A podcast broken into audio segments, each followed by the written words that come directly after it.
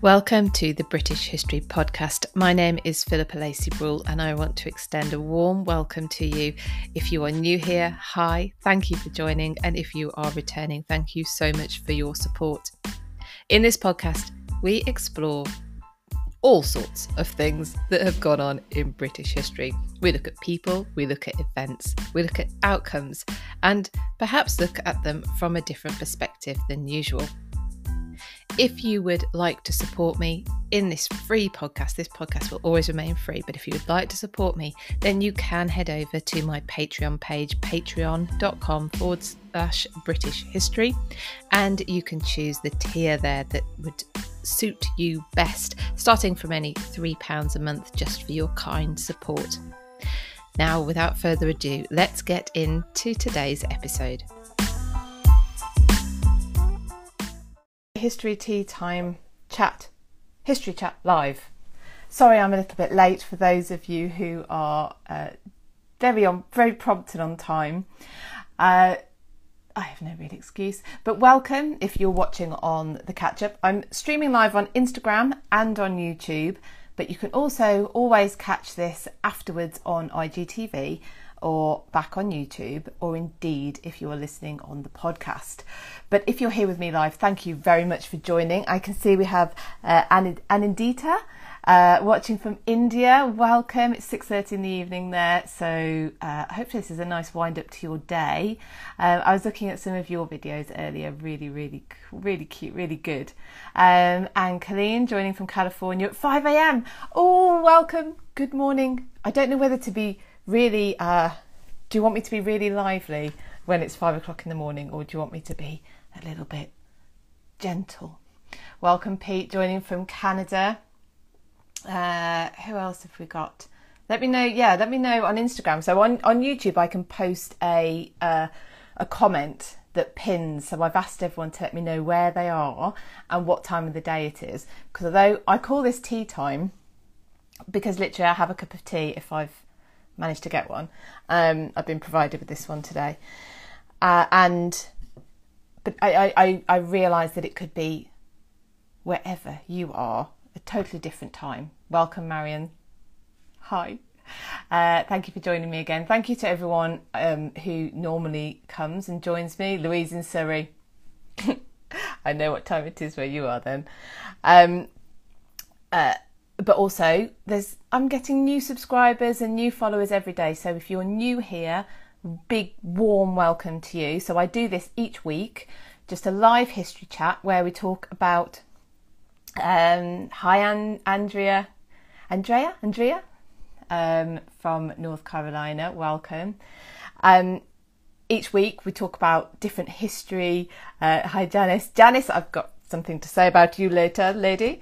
Um, we talk about history, things that have been in the news or anniversaries, places I've been, let me tell you about. I've got a very exciting one for to tell you about this week. Um, live events we've been doing, live events that are coming up. Seriously, I don't know when I sleep. When I go through this with you all, I'm like, this feels like a lot. But anyway, it's all very exciting stuff. So, um, so welcome. I've got my again my little bit of uh, bit of tech. Um, Tracy saw me on Cat Show. Yes, well, we'll be talking about. Um, I'll talk to you about that as well. So, because uh, we do history after dark and we do history half hours with me and Kat, um, Catherine Brooks, who's the Tudor tracker, and of course Sarah Morris, who's the uh, Tudor travel guide. Hi, Joanne. Um, thank you for joining. So, welcome everybody. Um, so, I'm covering today let me give you a little bit of an insight into what we'll be talking about. We've had quite a few interesting um, things, anniversaries that have gone on, uh, Tudor period wise mainly, but obviously we've had Remembrance um, Sunday. We spoke a lot about that last week. And patrons, you've got the blog obviously over on uh, in Patreon about how we began remembering. That was what I wanted to write about. How did Britain and the rest of the world, but obviously from a British perspective, how did we start to um, to remember? So I covered the Tomb of the Unknown Warrior, how the Unknown War- Warrior was selected, the process of that, his funeral, the cenotaph, which was unveiled as part of that funeral procession, which was on Armistice Day 1920, um, and how we uh, how the poppy began to be used. So, um, patrons, you can go and read that blog if you haven't already. Um, I also did a couple of reels, um, and one was I read the In Flanders Fields poem, which is the poem by the Canadian doctor uh, John McCrae, who uh, he wrote the poem in, in, the in the First World War, um, and it's from that that we get the inspiration for the poppy. Um, so I read that. That's on Instagram. Can't remember if I put it on YouTube. Actually, I might have put it on YouTube as well. Um, and that's that's quite a moving poem. So that's there. I've also done a uh, a merge of the cenotaph on that funeral procession day in 1920, and you can see George V behind the coffin of the unknown warrior. Um, because they so they paused at the cenotaph to to unveil it, and um, so that picture I've morphed into one that I took when I was down in London in May, um, when London was dead. There was no one there. Um, thankfully, it's not like that now. But I got a good photo of the cenotaph with no with no traffic. So I've merged those two. So that again, that's a reel on uh, on Instagram. Don't go yet go and have a look afterwards if you haven't seen that already. So there's a couple of things about remembrance. Anyway, what else were we going to do actually this week? So that was last week. um, Arthur and Catherine getting married. Arthur Tudor, Catherine of Aragon getting married, um, and a couple of things about Elizabeth I, because yesterday was the anniversary of Elizabeth I becoming queen. So, of course, also her sister Mary I dying.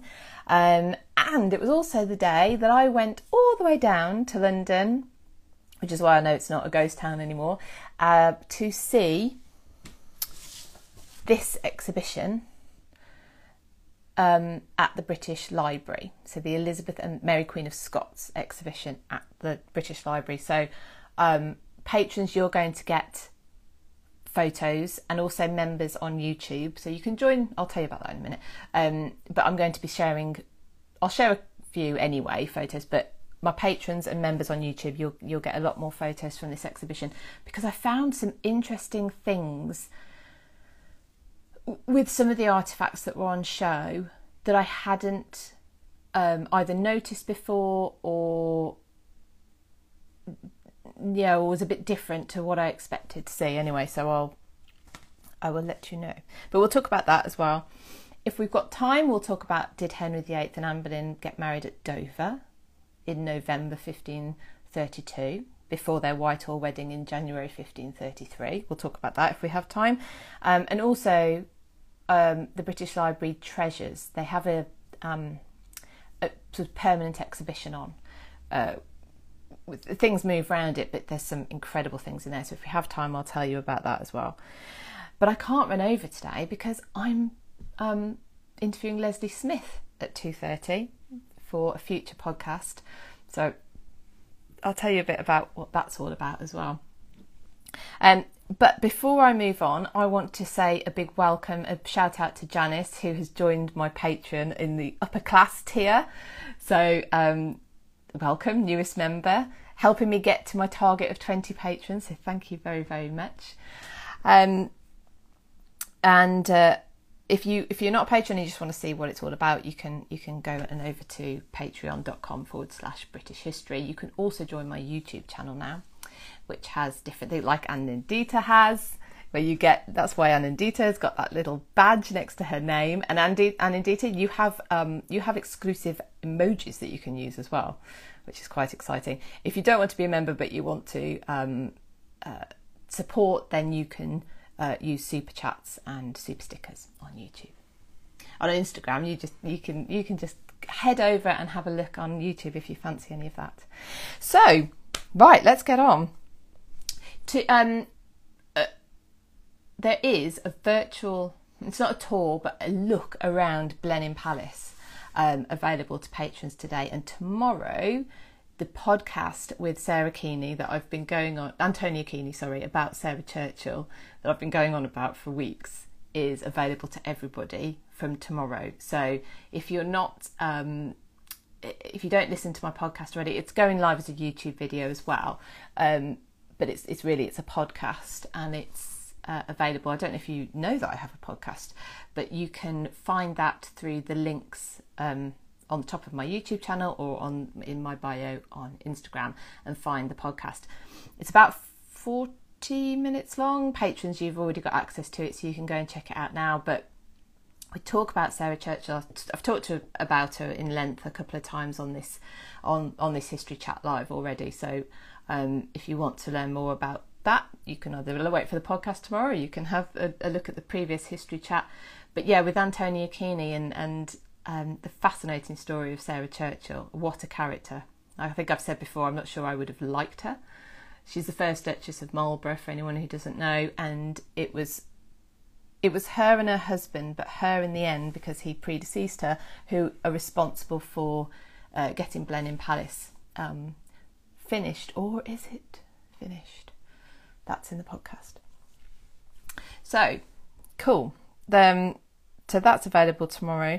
Um, also, any of you who are history buffs and you like your books, um, Tracy Borman's book is out today, Crown and Sceptre.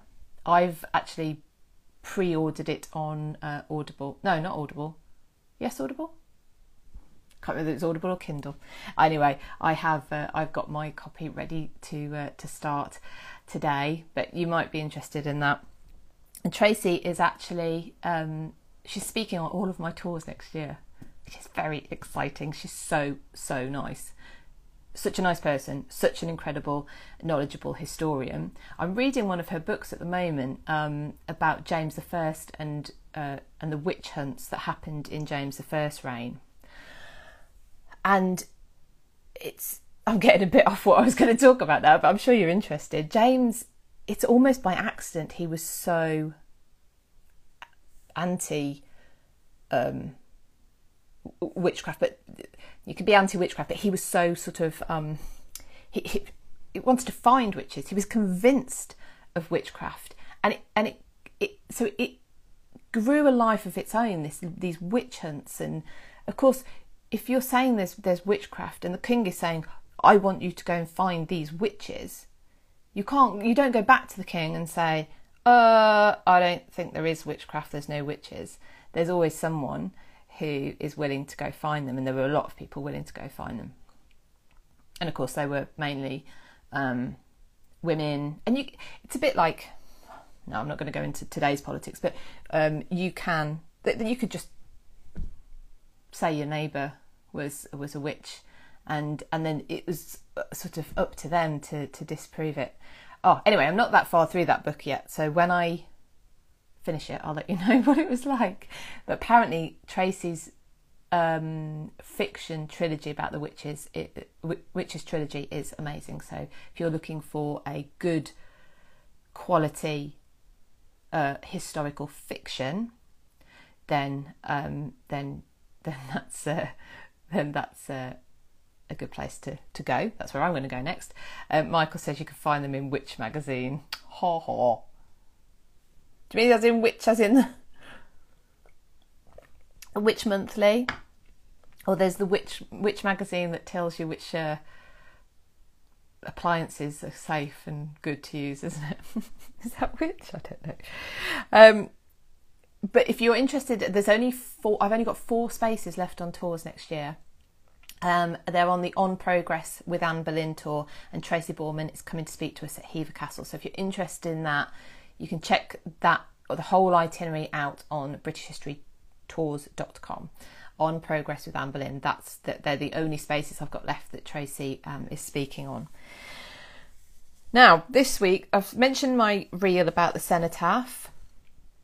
Um, Marion, I'm a witch. They put this nose on me. I've got a little bit of a. It doesn't show up on screen, I hope it doesn't. Hi, Lisa. Welcome. Yeah, I'm quite glad I didn't live in James the first time, to be fair. Um, I could have been in trouble. So I've mentioned I've got the cenotaph reel out. Another one you might be interested in looking at is one of Westminster um, Abbey, and I it's it's funny because I found a Um, yes, Michael, hello.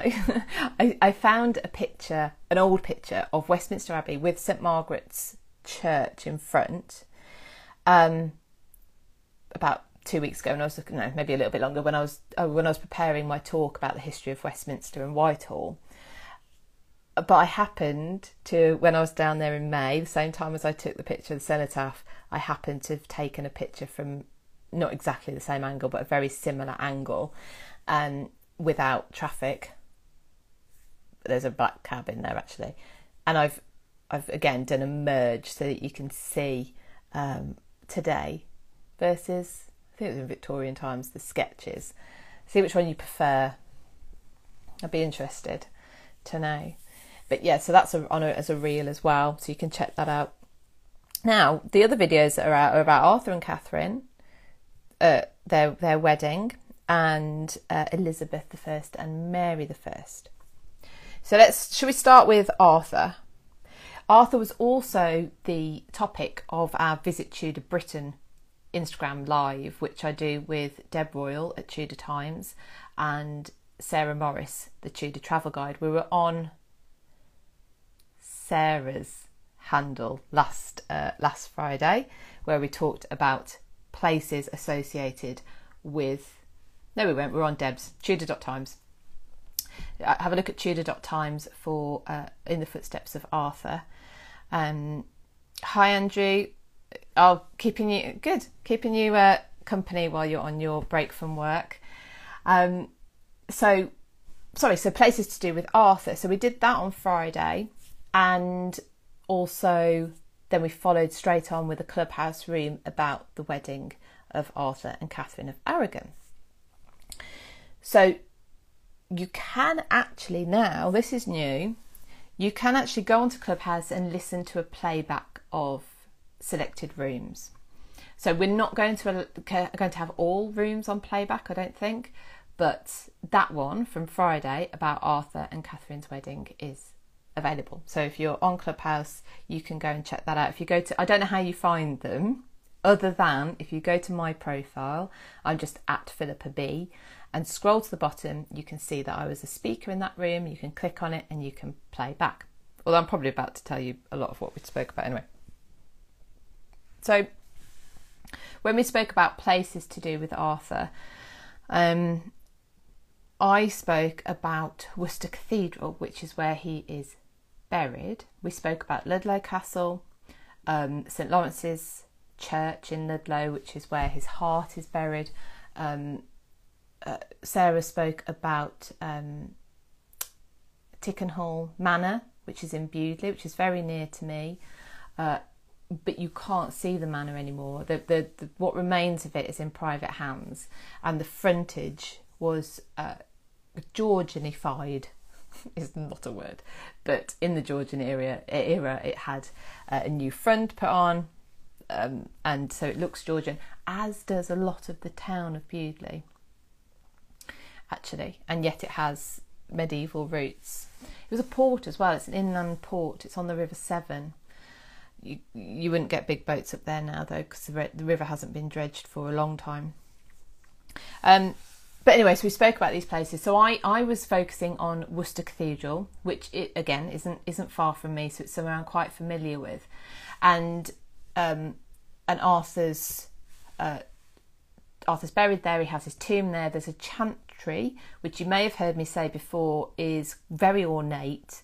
Um, it's a they call it perpendicular Gothic. It's it's it's it's a very um, it's Gothic, but it's not French Gothic. It's I think it's called Perpendicular Gothic, but I may have that wrong. It's just very ornate to the layperson. Looks quite similar to Henry VII's chapel at Westminster Abbey. Um, and I read somewhere, and I can't remember where, and it was a long time ago, that they, they think potentially the architect of the chapel at Westminster Abbey also designed Arthur's chantry at Worcester Cathedral. Um, which would make sense because it does look very similar in the style. It's covered in heraldry, his his chantry. So you have the um, you have the badge of his wife, Catherine of Aragon. You have um, the Beaufort portcullis, of course. The the feathers of the Prince of Wales, the Tudor rose. I'm trying to think off the top of my head what else now. I think you've got greyhounds and griffins and and all the other things you would expect to see on a, in a in a Tudor place. And he's we we spoke about on the clubhouse room how come he was buried in Worcester. Now he was based at Ludlow Castle when he died. Um, it was in April um, 1502.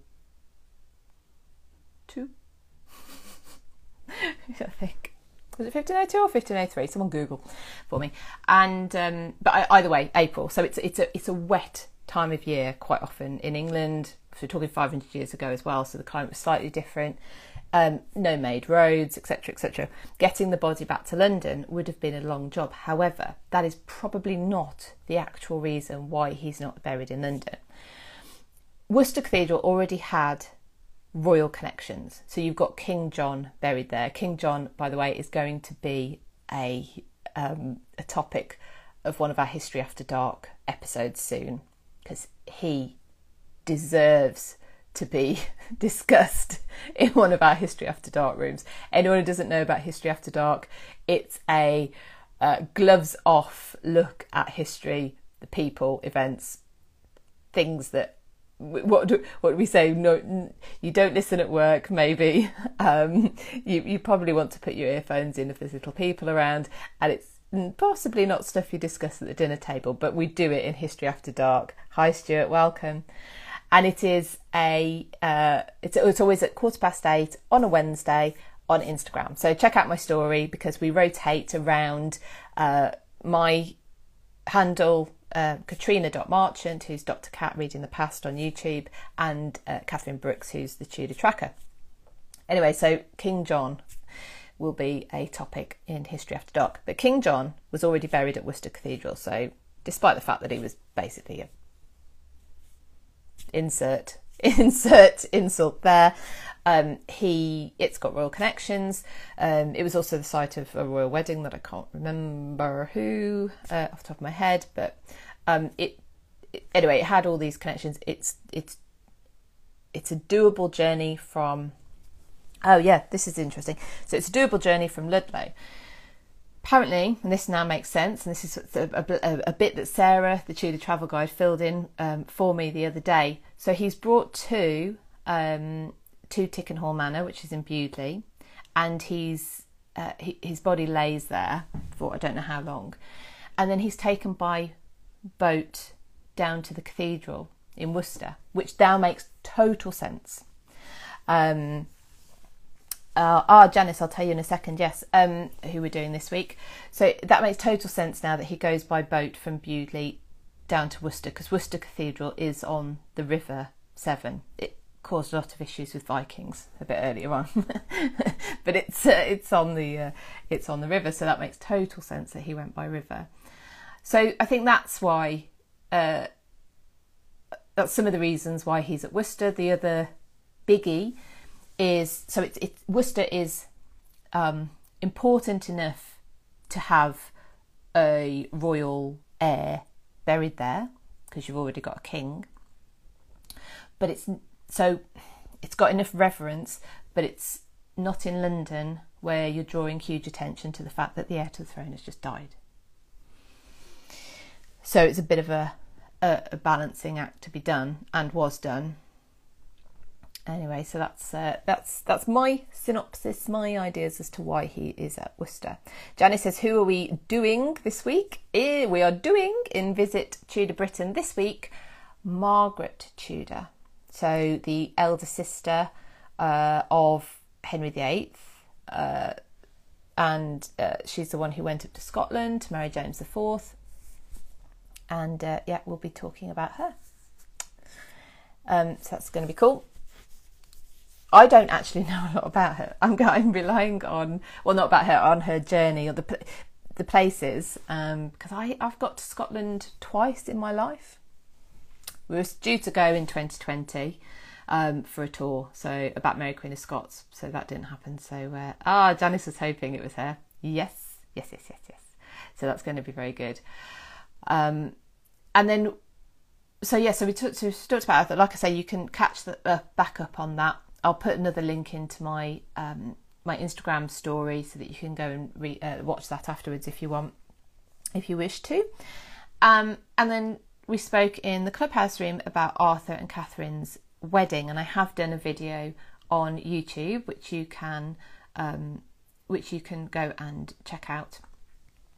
Um, I'll tell you about, a bit more about that in a minute. Michael says, I'd like to know more about Robert Curthose. Curthose? Is that how you say it? Okay, I'll add him to the list. so, Arthur and Catherine's wedding. Really interesting. So, I was uh, fortunate enough, and actually, I think anyone can do this. If you go onto the National Archives website, you can book for talks. They're live, um, and I didn't realise they're like weekly.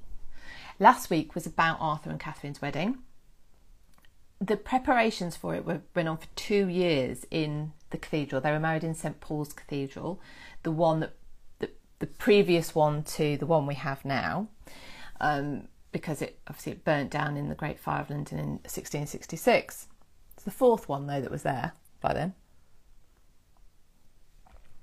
Um, so they're married in the cathedral. It's taken two years to prep the cathedral, but there are so many events which are the run up to the wedding and uh, following the wedding. You have an official handover of Catherine from the Spanish delegation to the English at Baynard's Castle, uh, which doesn't exist anymore. That was on the River Thames. Really, really significant castle, actually. Um, lots and lots of things happen there. Henry VII, I think, spent he either went straight there when he first became king, or he spent a lot of time there. But anyway, um, and uh, yes, there was this official handover. Um, Catherine uh, there was a, a, a, series of pageants and a procession that Catherine went on through the city of London. I've covered this all in my video, by the way. Um, they both wore white. They were in white satin um, with gold thread and pearls and precious stones. Like they must have shimmered. They must have looked quite spectacular. Um,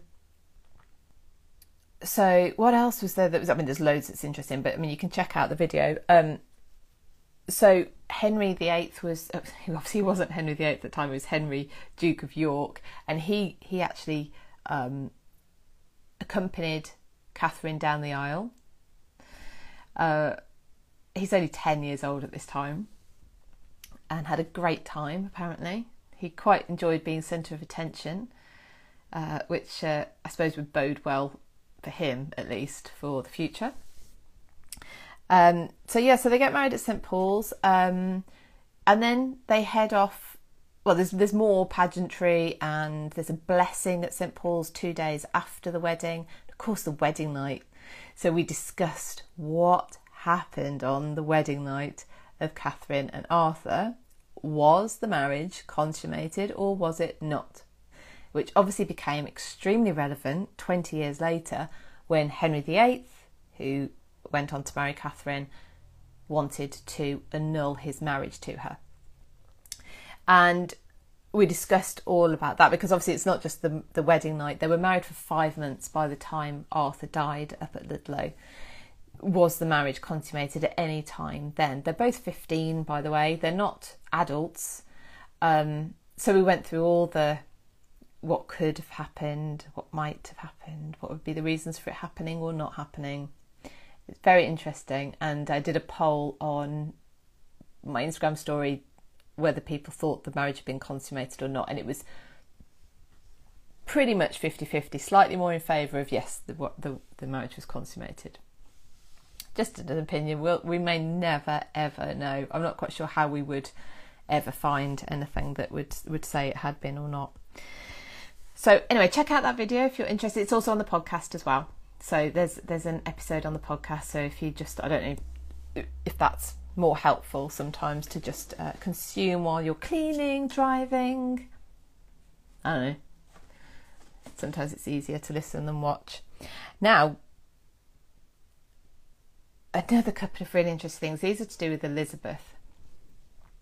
I, oh, where should I start? Yesterday was the anniversary of Elizabeth I's accession to the throne.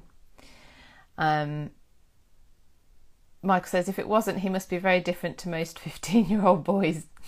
okay, well, okay. But I was thinking, one of my things about it was, he is 15. There's a whole heap of nervousness. You and add to that the pressure of the fact that this is a marriage that's supposed to work and produce children, not from day one perhaps, but that you know that that is the expectation. There's people around. You have to ask to go to your wife's wife's bedchamber. You have to be accompanied. You know, I the level of the barriers, sort of, really, to just having that kind of intimacy, I think, are quite high. Um, and then, of course, there is the theory that perhaps he was developing with um, uh, that perhaps he was developing testicular cancer and that's what killed him. That that's a theory, and if that had been the case, then he may not actually have been able to to to consummate the marriage anyway. So, so anyway, so there's quite a lot about Arthur out, um, which you you might be interested in. So please go and check out those videos and podcasts. Elizabeth, then. So Elizabeth comes to the throne in 1558. Uh, um, Good morning, Ali. Welcome. Nice to see you. Um, yes, yeah, so Elizabeth said yesterday, 17th of November 1558, and Elizabeth comes to the throne. Now, I, you may have seen on Instagram and Facebook, I shared a picture of the oak in autumn in Hatfield Ground. Now, the legend goes that Elizabeth is sat reading underneath an oak tree in the grounds of Hatfield House, where she's been sent by her by her half sister Mary, um, and and she's she's approached by a delegation who've left Mary. Mary's died at St James's Palace in London, and the delegation headed up by uh, yes, thank you, Michael. The delegation, I think, by uh, headed by I think it was Nicholas Throckmorton, finds her in the grounds of Hatfield House, and they've brought the the ring that was on Mary's finger to prove that you know that that uh, that she she has uh, died and that the Queen uh, sorry that Elizabeth is now Queen, and she um, I haven't got the quote with me in front of me, but she she quotes Psalm one eighteen, and which basically says uh, she she quotes it in Latin. She's very she's clever. She has this planned out uh, or, or it, maybe it's on the maybe it's on the tip of her tongue. I don't know. and she and she and she she she says this is this is God's doing. This is marvelous in our eyes. And of course, our um, is the royal. It's like the royal we. The the monarch and, and God are sort of one. It is marvelous in our eyes. And uh, someone said to me, um, "Could she really have been sat under the oak? It's damp. It's cold." Um, yesterday uh, was a really sunny day, actually. And again, remember, it's 500 years ago. There's, I don't know the details of the climate at that time, but I do know that it's it was different. It, I think it was cooler generally, but remember what they're wearing as well. So, I, I, and I think if you're you're being held prisoner effectively, and you're allowed to go walking around the, the grounds and have some peace and quiet. It could have been the last piece of peace and quiet she ever had, actually, if you think about it that way. Uh, so, yeah, so you can have a look on Instagram for that oak. The oak that she was sat under, or supposedly sat under, is does no long, it no longer exists. The one in its place, I think, was a sapling from that tree um, a bit like the Boscobel oak. That's a different story. That's Charles II. Um, uh, but it was planted by our Queen Elizabeth. So Queen Elizabeth II uh, planted that oak that you can now go and see. You can't sit under it though, unless you go over the barrier, which was naughty. You're not allowed to do that. So yeah, so Elizabeth. Um, Lisa says, was the original chopped down? I imagine it died. I'm not. I can't see. I don't want to mix up the stories the Boscobel oak that Charles II hid in famously overnight when he, he was escaping. Um, uh, I'll, I'll, read Colleen, Colleen's comment in a minute.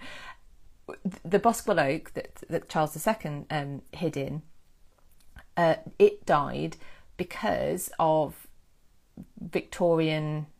Uh, in Victorian times, we got, we got very nostalgic about our history, very interested all of a sudden, and people had more leisure time and could travel places. Anyway, with the oak, people took um, took pieces of bark, took you know um, for souvenirs, and it kills the trees. So I'm not sure. I don't want to mix up my stories. I know that happened with the Boscombe oak. I'm wondering whether it happened with the Hatfield oak, or it could have just died because you know because because trees die. I don't know, um, but uh, but obviously the place is the location of it is known and and uh, at least we got I like that follow on story if we can't have the original the fact that our Queen Elizabeth uh, uh, you know um, planted the one that's there now is is quite a nice follow on story isn't it Colleen says she knew Mary's death was near she was chilling she was thinking this is the last bit of peace and quiet I'm going to be allowed for a while she would be correct, wouldn't she? She would be correct. So I have a video about Elizabeth and Mary and that transition of power. Now, of course, we've got a female to female change of power there, which we did have with Jane and Mary, but that's under very different circumstances. So it's a peaceful transition of power. And it's interesting thinking of it from Mary's point of view. She she brought in the so you've got the Reformation, so the Counter Reformation, and her religion was so important to her, and yet when it came to it, she picked family over the. Mm, do I say over religion? Do you see where I, where I'm, what I mean though? Um, now, she had big hopes that Elizabeth would continue with her work, but I think she was a bit delusional in that, if she really believed that that was going to happen. But by Elizabeth quoting, by the way, that, that psalm and doing it in Latin, so she's quoting the Bible and she, uh, the New Testament, and she's quoting, but she's quoting it in Latin. So it's not offensive to either faction. Um, which makes me think she'd, she'd already thought through what she was going to say. Um, that that's kind of shows, you know, Elizabeth tried. She, I think she did try to tread a line between the factions. Um, Alice says, How down to the last minute did Mary choose Elizabeth? I still don't understand why, after a life of devout religion, you'd choose family, especially since she must have held a grudge against her. Um, and Tracy says she did she honour her father's wishes. Um, Marion, I'll come back to your comment in a minute. I think it was very late on actually um, that that that Mary did choose um, that, that she confirmed it as Elizabeth. Um, I just think that was probably quite human actually. I, I, I need to know more about it, but but I, I think it's I think it's quite human in that she just you know she thought she was pregnant twice. She thought she was pregnant, um, and apparently her um, oh goodness, Deb was telling Deb Royal was telling me yesterday. Was it Mary's effigy, which we don't see now because it's um, it's not there. uh, she's in the tomb with Elizabeth, and it's Elizabeth that you see. Actually, has a belly um, so it sounds like she, whatever killed her, if it was uh, you know uh, uterine cancer or something, was she was really poorly with it.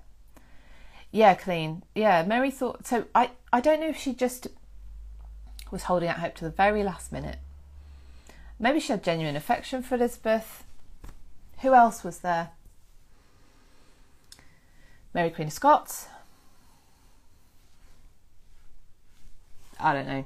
Maybe she just decided and, and, yes, maybe maybe with respect to her father, but mm, she was she wasn't that bothered about respecting his wishes in life until she was forced to.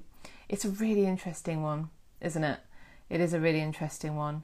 Um, Colleen said, uh, sorry, Marion said the life of Lady Jane Grey is a sad one. I wonder what she would have been like. Yeah, interesting. Um, Michael says, I think the Tudors were cursed and they killed the rightful king, Richard III. Well, so that's back to kind of an idea that, that God punishes.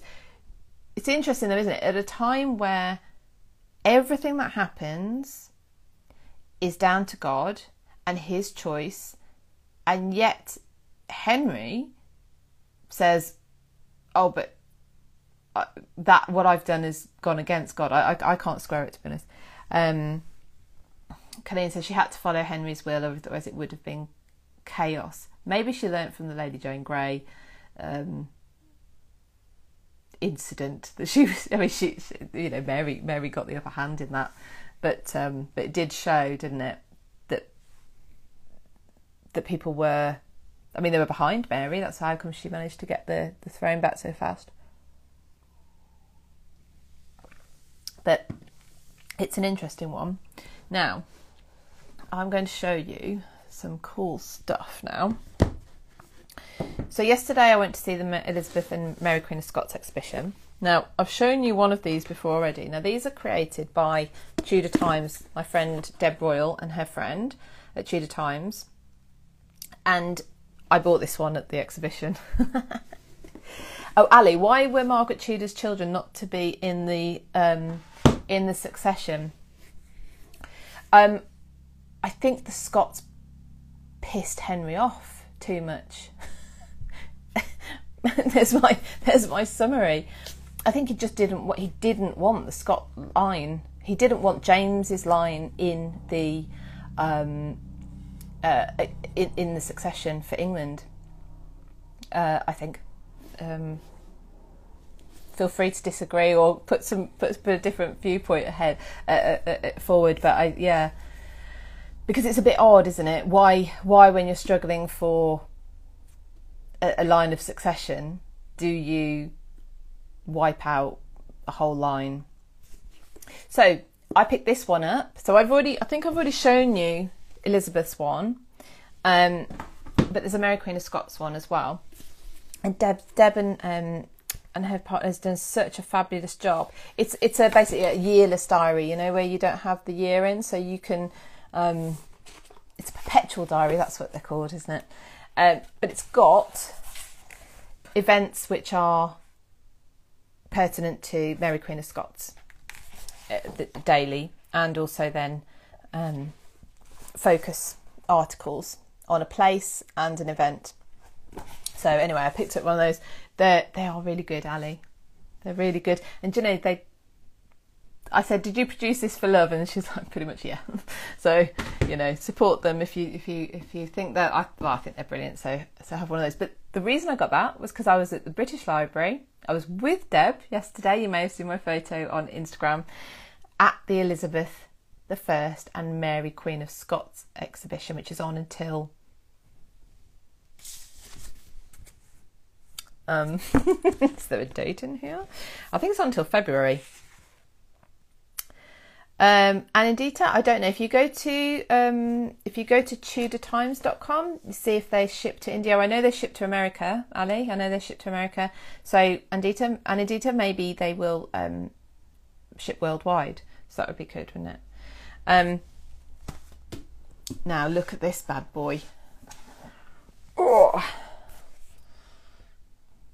So I got. I took yesterday nearly nearly 800 photographs. you are allowed to take photographs at the exhibitions now. Yay! Uh, oh, before we move on, Michael says Henry provoked the war with Scotland, so having James's heirs would have been a Scottish ultimate victory. That is that. That's a very good point. Yeah. Um, Joanne says have a look at Book Depository. Thank you for that. Now, this exhibition. So it's they're equally weighted, which is nice, and it goes through the story of the, the women's childhoods and then obviously how they came into contact, but not physical contact, into in, interwoven into each other's lives. And there are artifacts in there that I thought I, I never even thought I would see letters that you've heard of. So the letter that uh, that announced Elizabeth's birth, the arrival of a prince S, and they have to add the S. That letter, the one of those letters is there. The Chequers ring. So I could. it is so tiny. I know everyone says it's tiny. There's a few things about the Chequers ring that I didn't realise. I did know it was tiny. It's really difficult to take a photograph of though in the exhibition because it's in it's in a glass. Um, I do do CrossFit, Colleen. I used to be a, I used to be a coach, a CrossFit coach. Um, so the, the the the glass um, thing display unit display cabinet is as deep as it would be for the rest of the of the artifacts and i think um, it, meant that you couldn't get that close to the ring to to really see any detail but so there were things that i hadn't realized about it that, that i hadn't realized it's made of mother of pearl so the actual um, what do you call it on a ring? Where so the actual sort of ring bit is mother of pearl. So it's quite it's quite um, wide. It's quite thick, and on the back of it, there I can't show you because I've, I've had to use my phone today to stream because I usually use my iPad and my daughter used it and used up all the battery. That's what happens when you have children. You, they use all your devices and use up all your battery. Um, but I'll, I'll tell you what. I'll post one later. The back there's a there's a there's um a stamp of phoenix. Um, Marion, when was the ring made for Elizabeth? Well, this is a bit of a mystery. There is no record of it being um, requested. You know, uh, requested. You know what I mean? Commissioned. So we don't know whether it was a gift. We don't know if she had it done for herself. I'm absolutely convinced now that it's Anne Boleyn the other the other portrait. So for anyone who doesn't know what the Chequers ring is, it's it's a ring that that Elizabeth the um, Elizabeth it's a ring that Elizabeth First wore. It's a locket ring, and the there's there's two. They're not portraits, though. They're what would you call them? Because they're they're almost carved into into it. I don't know what they're called. Um, one is the face of Elizabeth, very, very easily identifiable as Elizabeth. And then the other is like, well, who's this woman? And there's lots of different theories put forward. Is it Catherine Parr? Who else is who else is put forward as a as a as a possible? But of course, her mother Anne Boleyn is is also cameos. Thank you, Michael. Thank you, thank you, thank you. Um, her, her mother Anne Boleyn obviously is put forward as a as a candidate as well. I just think it is. What? Who else? Why would you have? Another, who else could it be? Yeah. Um, yeah, Marion Kate Ashley could be her governess. I mean, Kate Kate Ashley was very very important to Elizabeth. Um, she's the one that she, she's quoted about. Uh, God, this is this is going back in my memory banks. That that you, that, that you owe one owes their upbringing that owes basically their something to those who bring us up not to um, not to those who brought us into the world they do just what is natural to them i have paraphrased that heavily because it's a very long time since i uh, i heard it but yeah but but she's her governess and this is a so it's a mother of pearl ring with gold, rubies. So on the on the outside of the locket, on the lid, if you like, is uh, an E. I think the E is in diamonds. God, it wasn't. It was open, obviously, because you want to see in the inside. Um, so it is tiny. It is tiny, but I hadn't realised that there was a stamp on the back. You never see a picture of the stamp on the back. Um, there was, like I said, the letter announcing Elizabeth's uh, birth.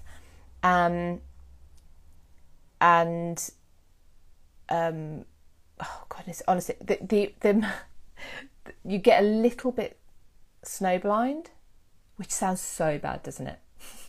because you see Elizabeth's signature, oh. Look at it. and then there's another one and another one and another one. Of course, it's all they're all really important documents in the don't get me wrong in the uh, you know in the story. Um, and you see her last letter as well. So you see her the last time. Um, I will have a go at that, Marion. Um, yeah. Um, sorry, I'm just. I am just blocking someone. I think that's done. Sorry, just had to block someone on YouTube. so interesting on YouTube today, I've started to put it on so that only people who subscribe to the account can make a comment, but that evidently hasn't uh, hasn't helped that happen. So anyway, where was I, everybody? Uh, yeah. So what else was there? I mean, I love this book. Do you know? It's not just um, it's not even just a record of the things that are in the exhibition, which is what I thought it would be. Um, but it, they do a really big write up about about everything. Um, there is now I've talked about Tutbury Castle a lot. Um, oh, her signature, Colleen. Thank you. Yeah, so her last letter, and you see, um, it's to James. I think it was to James, um, James the Sixth of Scotland, and uh, she actually apologises in it for for her writing but as a show of respect, reverence, but I don't know what the right word would be. She she has handwritten the letter because of course she could and probably and did a lot uh, dictate a letter. Someone else would write it, but she writes it herself, and her signature. Um, the, the, the the writing is is a lot more. Um, well, it's just difficult. It's difficult for her to write. She's she's she's having trouble writing by this point, and it's a little bit more scrawly. But obviously, with the signature, because that's something you've seen exact on other documents, you can see the difference. Um, obviously, Mary Queen of Scots is is captive in England for about 20 years at various places. One of those places that I've spoken to you a lot about is Tutbury Castle. And there's a plan. Can you see that? There's a plan of Tutbury Castle as it was when Mary was going to go there and where they kept her. So that was that was really interesting because having gone, um, yeah. So I'm presuming you can get this online. By the way, I'm, I'm not I'm not meaning to just tease you with a book that you can't get because I've I've uh, picked up books um, from exhibitions before that I've not managed to go to. Um, so I, I hope I'm not showing you something you can't get hold of. I think I think you should be able to. Um, there's oh goodness, honestly, there's there's the Clue. Is that how you pronounce it? Clue, Clue, Clue. You know what? you know I mean my French pronunciation. I didn't do French for very long. I did it for a couple of years, and I did German, which was very helpful when I was interrailing and needed a coffee. impressed the kids no end. that is literally all I said though, which is it's nearer to English. It's near, so near to English. Uh, but this um, this portrait of Mary Queen of Scots more in mourning uh, after the death of Francis, her husband, um, King, uh, yeah, the Dauphin. Um, oh God, honestly, it's it's it's. I actually haven't digested it all yet, as you can probably tell. So for patrons, like I say, I'm going to um, ah, Jenny, Jenny says that she's seen it in their online shop. Good. So I'm not teasing you. Oh, the Tide letter's there. The Tide letter. You know about the Tide letter? so, um, this is the letter that Elizabeth writes um, to Mary. Uh, basically, uh, it, it, it, so when when Elizabeth is suspected as having something to do with the Wyatt Rebellion, which ends up being the one that means Jane has to has to die. Um, is it that that one? Is that after? Is that another one? Anyway, um, so she's she, basically she she she's supposed to be being taken to. I think she's supposed to be taken to the tower, isn't she? Um, she's at Whitehorse. That's also on the river, and she she writes the letter. And she takes so long to write the letter. Yes, I know, Janice. Clue. Uh, she takes so long to write the letter that the tide has turned and they can't take her. Um, but she, it's famous because it's got these. She's so paranoid someone's going to add something to her letter that she puts in these. Um, Mark says, I'm surprised Babington was allowed to read private letters, but then again, having worked for the for the Met, that's silly. Stuart, must first watch of your live. I love this. Oh, thank you, Stuart. I'm, sometimes I'm a bit all over the place, but I, it's because I've covered so much in one week. It can get difficult to uh, to remember everything. But anyway, I will I will share, like I say, some photos on Instagram of the um, of the exhibition.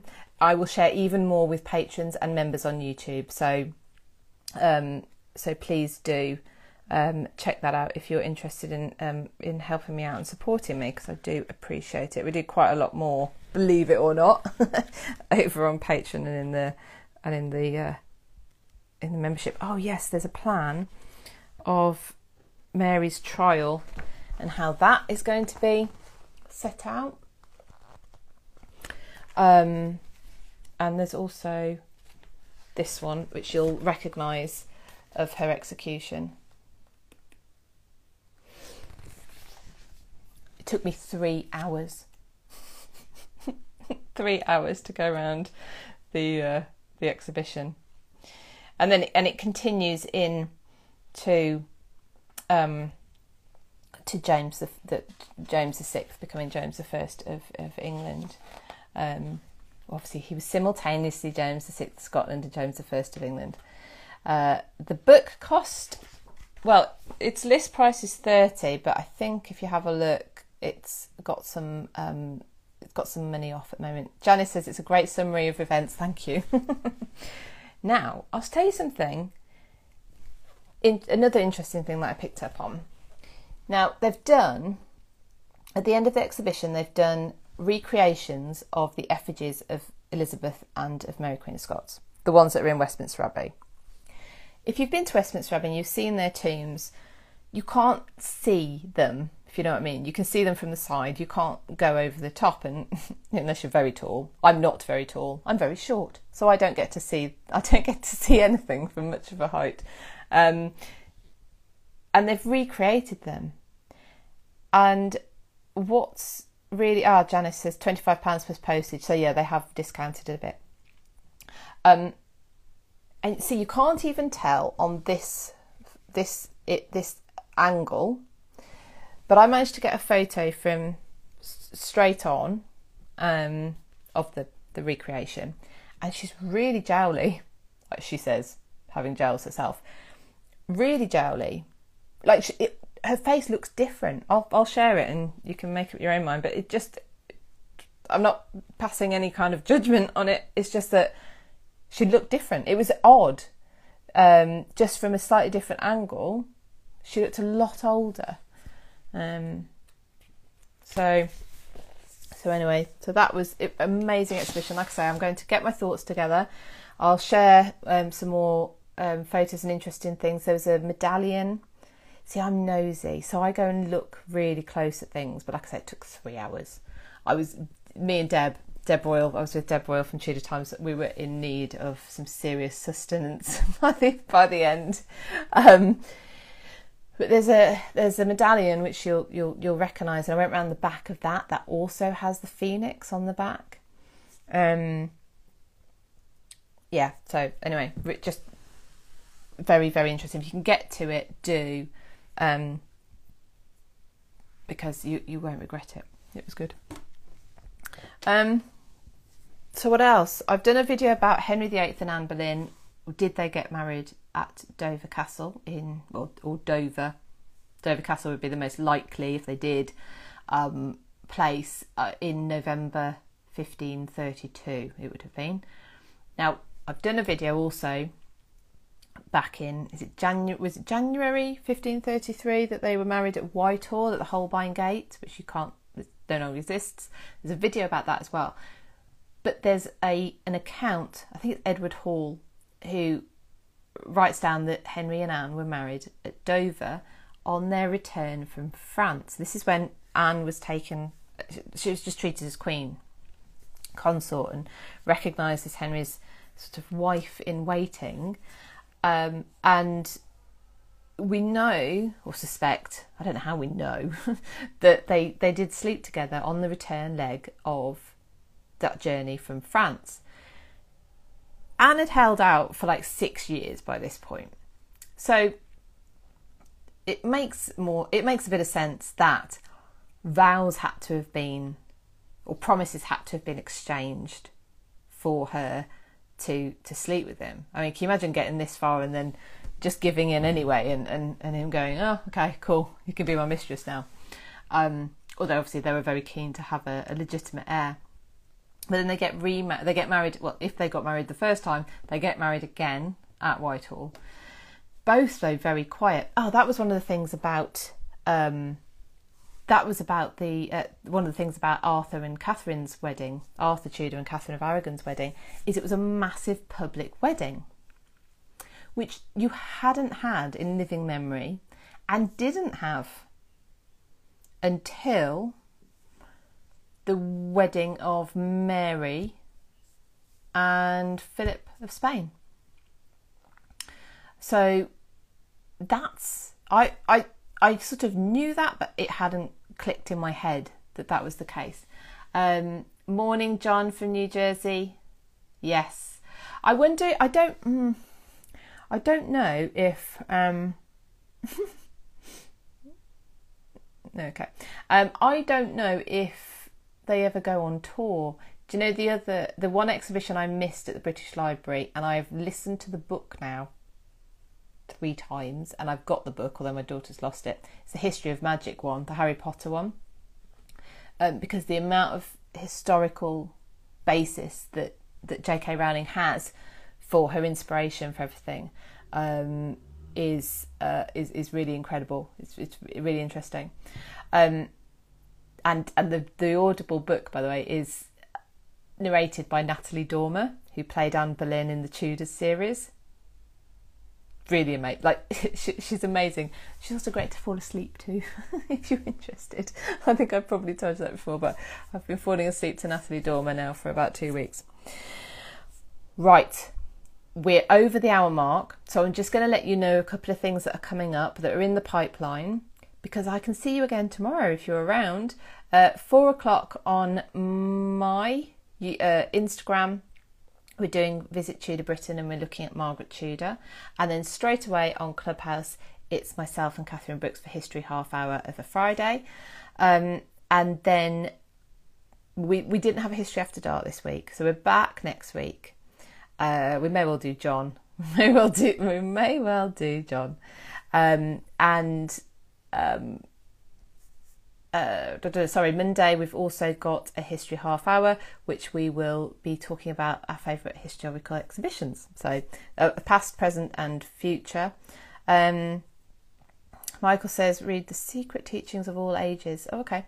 That's, I, love, I like having book recommendations as well.